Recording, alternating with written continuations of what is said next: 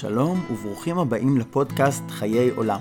שיחות על פרשת השבוע מאת הרב עדין אבן ישראל שטיינזלץ.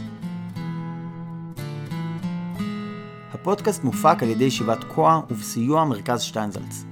מרכז שטיינזלץ עושים דברים חשובים ומגניבים בתחומי היהדות והחינוך ואתם יותר מוזמנים ללמוד עוד ולהצטרף לפעילות הענפה בלינק המצורף לתיאור הפודקאסט. תודה שאתם איתנו. האזנה נעימה.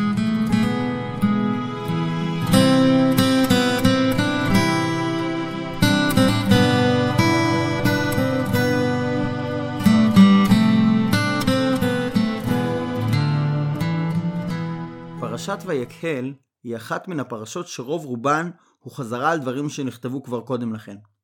במקרה הזה מדובר ביחס לדרך של מעשה המשכן ובתיאור העשייה בפועל של כלי המשכן השונים. על עצם החזרות המרובות בנושא כבר דובר, ולפיכך מן הראוי להתרכז באותם דברים מעטים בפרשה זו שאינם מפורשים במקומות אחרים. הפרשה מתחילה בהקהל, באספת כל העדה כולה ובציווי לשמור את יום השבת. עצם מצוות השבת אף היא איננה נזכרת לראשונה בפרשה זו, וכבר נזכרה פעמים אחדות בתורה. המאפיין הבסיסי ביותר של השבת, הן בתורה והן בהלכה, הוא איסור המלאכה. וכך גם בפרשתנו. ביום השביעי יהיה לכם קודש, שבת שבתון לאדוני. כל העושה בו מלאכה, יומת. ואולם, האזכור של השבת ושל איסור המלאכה שבה, המופיע כאן כפתיחה לכל המערך של מלאכת המשכן, הוא רב משמעות. ואי אפשר להבינו כפשוטו, אלא באופן אחד. משה מקדים ואומר, שלמרות שמלאכת המשכן היא חשובה וחביבה ביותר, הן כלפי שמיים והן בעיני בני ישראל, אף על פי כן, הציווי על השבת חשוב יותר.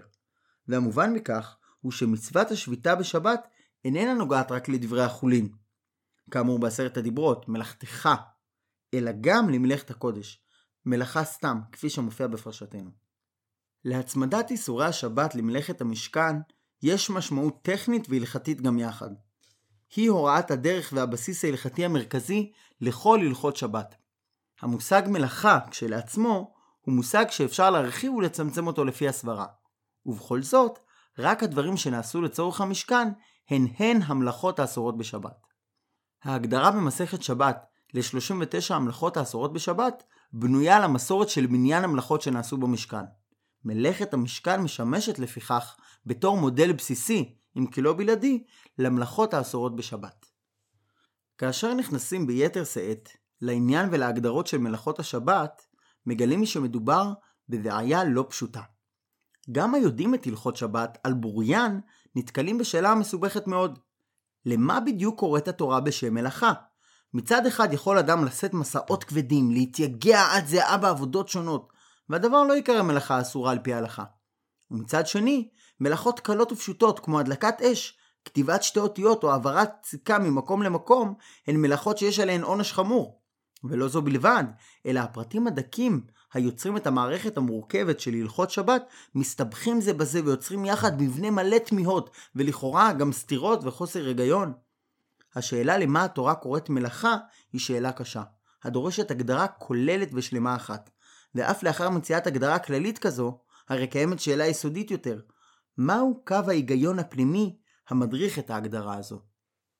כדי להבהיר את בעיית שביתת השבת על פי דיני התורה, יש לעיין קודם לכן בבעיה הכללית, שאלת הגדרת העבודה והמנוחה בכללן.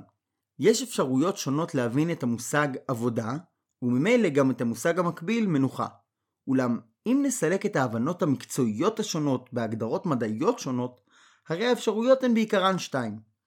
הגדרה אחת העולה מיד על הדעת, והיא הגורמת בעיקר לחוסר הבנת המושג עבודה בתורה, היא הזהות בין העבודה והמאמץ. לפי הבנה זו, עבודה פירושה כל דבר שאדם משקיע בו מאמצים, וסימניה הם היגיעה, העמל והזיעה. ומכאן שהגדרת פעולה מסוימת כעבודה תיקבע לפי כמות המאמצים המושקעים בה.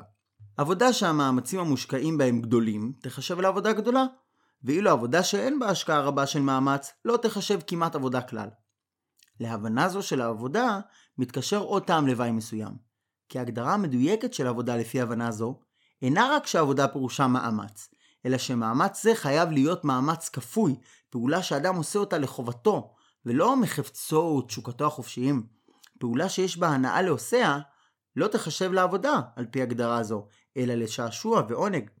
מכאן כמובן עולה תמיהה לאיסור שבעשיית מלאכות מסוימות בשבת.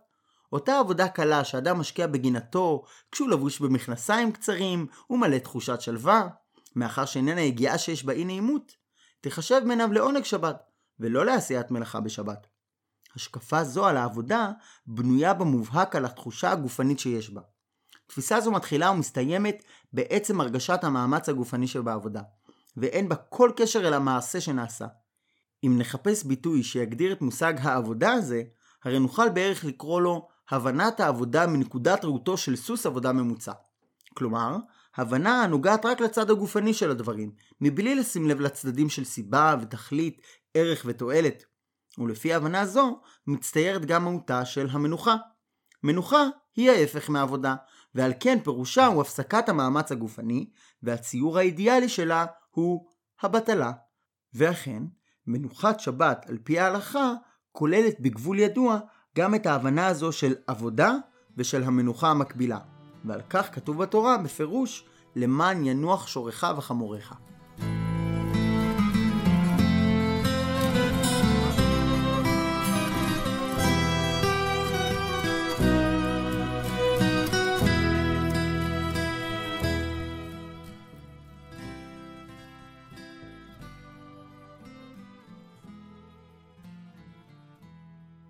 אפשר לגשת להבנת מושג העבודה גם בגישה אחרת, שאומנם איננה נוגדת את הגישה הקודמת, אולם מכל מקום היא שונה ממנה שוני מהותי.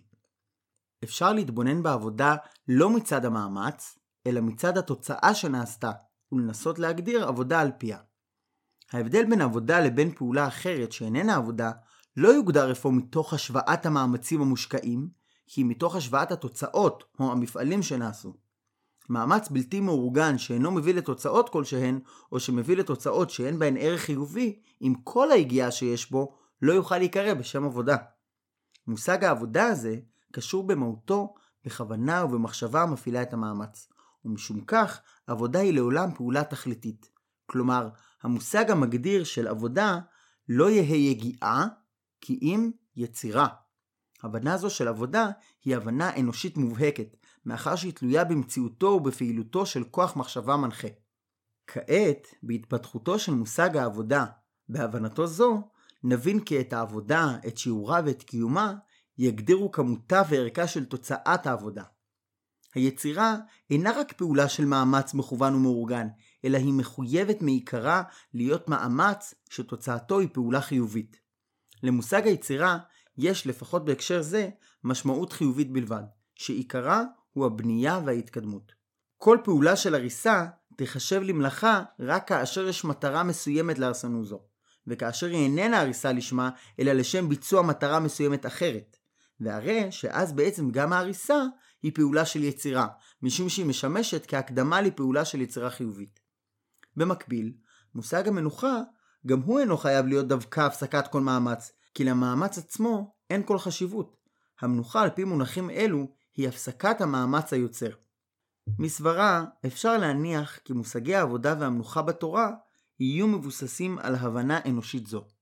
ואכן, כמעט כל הדינים המפורטים והמסובכים של השבת נובעים מתוך העיקרון כי מלאכה היא פעולה גופנית הנעשית מתוך כוונה ומחשבה. הדבר מתבטא בלשון חז"ל, מלאכת מחשבת עשרה תורה, וכן מתעסק פטור. מלאכה היא פעולה יוצרת, ולכן כל המקלקלין פטורין, ופעולה של הריסה המכוונת לשמש הכנה ליצירה כגון מוחק על מנת לכתוב, גם היא נחשבת כמלאכה. כל הפרטים הרבים מאוד של הלכות שבת הם בעיקרם רק הבירורים המעשיים המפורטים למציאת פרטי ההגדרה שלמעלה, וכל איסורי שבת נובעים ממנה, במישרין ובעקיפין. השבת במהותה היא הפסקתה של העבודה, דמימה ושביתה של כל מלאכת יצירה. אלא שכאן מתעוררת הבעיה המרכזית. מה הטעם בהפסקה זו של יצירה, ובאותן שעות שבתיות ארוכות של בטלה שאיננה יוצרת? כדאי לראות קודם כל מהו הנימוק על פיו מסבירה התורה את מנוחת השבת. כי ששת ימים עשה השם את השמיים ואת הארץ, וינח ביום השביעי. על כן ברך השם את יום השבת ויקדשהו. הבנתו הפשוטה של פסוק זה היא מכיוון שהשם שבת ביום השביעי, חובה אף עלינו לעשות כן. אך מה הטעם והתוכן לחיקוי זה? אמנם ברור שיש בשבת משמעות של אות ועדות על בריאת העולם שהיא אחד מעיקרי היהדות, אלא על השביתה מבריאתו, שלכאורה משמעותה צדדית. בסוגיה זו אפשר להיכנס להרבה עניינים עמוקים על משמעותו המקיפה של הדבר, אולם כתמצית אפשר להזכיר שאכן, במידה רבה, חיקויו של השם הוא-הוא תפקידו של האדם בעולמו. כמו שאמרו זאת חז"ל, הידמה לו, מה הוא רחום וחנון, אף אתה רחום וחנון. ובכך נעשה האדם לכלי הביצוע של מעשה השם בתוך העולם. האדם נברא בצלם אלוהים ובדמותו, או בלשון גדולי החסידות, נשמת האדם היא חלק אלוה ממעל ממש. כל מהותו היא למעשה להיות מעין ניצוץ של האלוהות בעולם הזה. ותחסרהו מעט מאלוהים, וכבוד והדר תיאטרהו. תמשילהו במעשה ידיך, כל שטה תחת רגליו. ומעלתו של האדם בעולם היא בהמשכתם, חיקוים והשלמתם של מעשה אלוהים. הבריאה, מלאכת היצירה של העולם, מסתיימת ביום השבת. אולם, אף כי היצירה האלוהית הישירה, הגלויה והמכוונת מגיעה לסיומה, ומאז הבריאה העולם נוהג לפי חוקיו ונהגיו כפי שהוטבו בו מתחילתו, הרי שבכל זאת פעולת היצירה התכליתית אינה פוסקת בעולם. התפקיד של תיקון העולם המכוון בדרך של השלמת היצירה האלוהית מוטל מעתה על האדם. וכך כתוב בתורה עצמה, בסיום תהליך הבריאה. ויחולו השמיים והארץ וכולי, ויברך אלוהים את יום השביעי ויקדש אותו, כי בו שבת מכל מלאכתו, אשר ברא אלוהים לעשות. וכבר דרשו חכמים במדרש, כל מה שנברא בששת ימי בראשית צריך תיקון. כי השם רק החל את המלאכה אשר הוא ברא לעשות, על מנת שתושלם על ידי האדם. הפסקת הבריאה, שבת בראשית, אינה אפוא סיום מוחלט שלה, כי עם קביעת שלב מסוים בתוכה. השבת משמשת כמפרידה ומקשרת גם יחד, בין מפעלות היצירה האלוהיים לבין מפעלות היצירה האנושיים. ואשר על כן, גם הציווי על שמירת השבת, כשם ששבת השם ממלכתו, מוסבר משום שהוא חלק מתהליך היצירה. כל איסורי המלאכה בשבת הינם הציווי על השביתה מכל מלאכת יצירה, וכל פרטי הדינים והאיסורים רק מבארים ומבררים את הציווי הכללי הזה. גם הפרט המפליא של איסור הטלטול בשבת לסוגיו השונים, רשויות, תחומים וכדומה, הנחשב בהלכה ליוצא דופן, מאחר שלכאורה אינו הפסקה של מלאכת יצירה, מובן מתוך הבנת השבת כיום של דממה, המכוון להפסיק את הצד המעשי הגשמי של היצירה. יש באיסור זה של טלטול הוראה של הקפאה, של העמדת כל הדברים במעמדם היציב הקודם, עמידת דום של שתיקה והקשבה.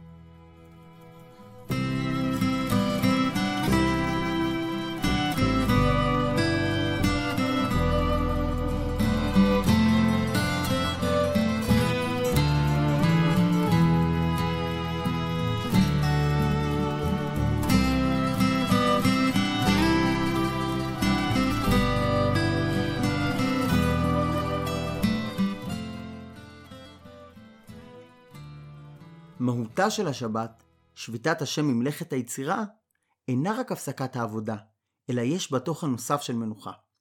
וגם כאן טמונה ההבחנה המהותית בין מנוחה לבין בטלה. אותו הבדל שיש בין מאמץ לבין עבודה, ההבדל בין פעולה של סתם לבין מאמץ מכוון, קיים גם בין הבטלה והמנוחה. בטלה היא חוסר מעשה סתם, התפרקות שלמה מכל מאמץ, ואילו המנוחה יש בה מעשה של חוסר פעולה מכוון, תכליתי, כהכנה לפעולה נוספת בעתיד. כלומר, המנוחה, אף על פי שהיא ללא מאמץ, הרי אף היא פעולה של יצירה, משום שהיא יוצרת את האפשרות ואת ההכנה לכל יצירה נוספת שתבוא אחריה. בנוסף לכך, יש במנוחה עוד צד אחד, רוחני יותר. בתוך מהלכה הרצוף והשגור של העבודה, לא קיימת בדרך כלל האפשרות של תשומת לב לכלל המלאכה שנעשתה, להשגת פרספקטיבה ולתכנון של העתיד. ואילו המנוחה מאפשרת את השגת כל הדברים הללו, שהם הכרחיים להשגת המשמעות הרוחנית של כל עבודה. ומכאן שהמנוחה, עם היותה מצב של דממה ופסיביות מצד המאמץ, הרי שמבחינת הצד התכליתי העצמי של העבודה והיצירה, היא מלאת דינמיות. גם שבתו של בורא עולם אינה רק עצם הפסקה ביצירה. משמעותה היא הסיכום, ההסתכלות ביצירה, מציאת התוכן הרוחני והמשמעותי שיש בה, שהיא המאפשרת את הרמת המפעל כולו לדרגה גבוהה יותר. רק אחרי שהות של מנוחה יכולה העשייה והיצירה להתחדש שוב בשבוע השני, שהוא שבועו של האדם. ויברך אלוהים את יום השביעי ויקדש אותו, כי בו שבת מכל מלאכתו. הברכה והקדושה באים ליום השבת מתוך אותה הפסקה ביצירה האקטיבית, מתוך השהות הניתנת כביכול לבורא להשקיף על כל בריאתו ולראות את כל אשר עשה והנה טוב מאוד. וגם למעלה מזה, למצוא את המטרה, את התכלית הטהורה שיש בבריאה זו. מעשה הבריאה האלוהי הוא אמנם מעשה חד פעמי, אולם הוא גם תבנית ואב טיפוס לכל מה שקורה בעולם לאחר מכן באמצעות האדם ומעשיו. כשם שהיצירה האלוהית משתהה לטובת סיכום, מחשבה והתעלות, כך גם האדם הממשיך את פעולת היצירה, שהוא המכשיר האלוהי של יצירת העולם המכוונת, התכליתית, חייב להפסיק את פעולותיו ליום אחד של הפסקת היצירה, מנוחה ודממה. שבת. יום השבת, היום הקדוש של השביתה והמנוחה, הוא סיכומו של מה שנעשה במשך השבוע. דממת השבת היא אותו מעמד של התבוננות, של הכנה להבנה עמוקה יותר של מהות הדברים, בחתירה רבה יותר אל השגת תכליתם. ובוודאי שכל עוד מקבלים את השבת כמועד של בטלה מאונס, הרי נעשית מעמסה ועול בלתי מכוון ובלתי רצוי. אולם מהותה האמיתית של השבת היא ההתרוממות מכל חיי המעשה של השבוע אל השגת דרגה גבוהה יותר וקדושה יותר של יצירה. שבת שלום ומבורך.